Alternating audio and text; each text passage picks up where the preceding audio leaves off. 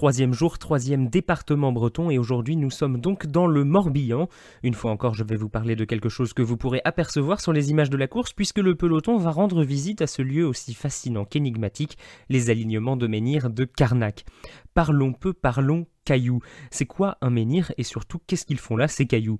Eh bien d'abord petit point étymologie. Menhir c'est un mot qui a été construit à partir du breton maen qui veut dire pierre et ir qui veut dire longue. Ça nous donne menhir, pierre longue. Jusque là c'est facile. Des menhirs on en trouve beaucoup en Bretagne mais en réalité on en trouve un peu partout en Europe et même partout dans toute l'Eurasie et même en Afrique. Mais c'est vrai que dans le coin, dans le Morbihan, on trouve une concentration exceptionnelle avec presque 3000 menhirs alignés à Carnac. Ici les pierres dressées sont en granit local sur près de 4 km on retrouve des rangées de menhirs placés par ordre croissant.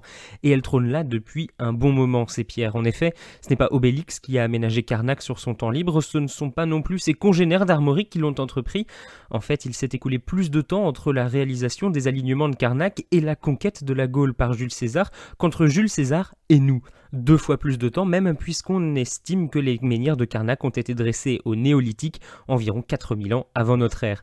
À cette époque-là, eh bien, on ne sait pas trop qui érige les pierres, ce ne sont pas les Celtes, arrivés bien plus tard sur place, on ne sait rien ni de l'organisation sociale de ces peuples, ni de leurs rites et culture.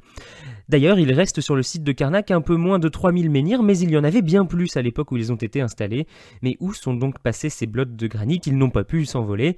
Eh bien, c'est un phénomène bien connu, la réutilisation des matériaux. À toutes les époques, les habitants locaux ont puisé dans les ressources en granit des alignements pour construire de nouveaux bâtiments.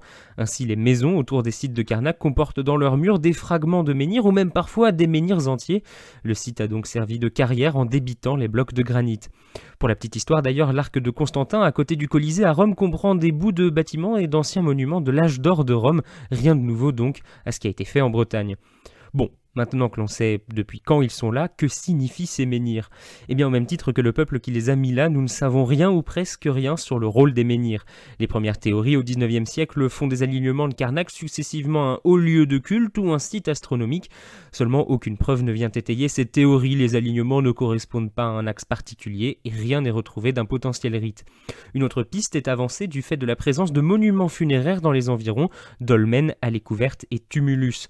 Ces monuments nous offrent d'ailleurs de précieux indices sur la structure sociétale. Souvenez-vous quand je vous ai dit que nous ne savions rien sur ce peuple, et pour les menhirs c'est vrai, mais pour les sépultures l'on comprend que la société est en fait hiérarchisée et la mort tient une place très importante. Aussi l'on voit que les alignements sont plus récents que les monuments funéraires puisqu'ils sont au-dessus. Dès lors le lieu était déjà utilisé et avait déjà une signification. Les alignements de Karnak seraient peut-être ainsi une sorte de frontière, un passage entre deux mondes. Mais évidemment ce n'est qu'une hypothèse, le mystère perdura tant que les pierres seront debout.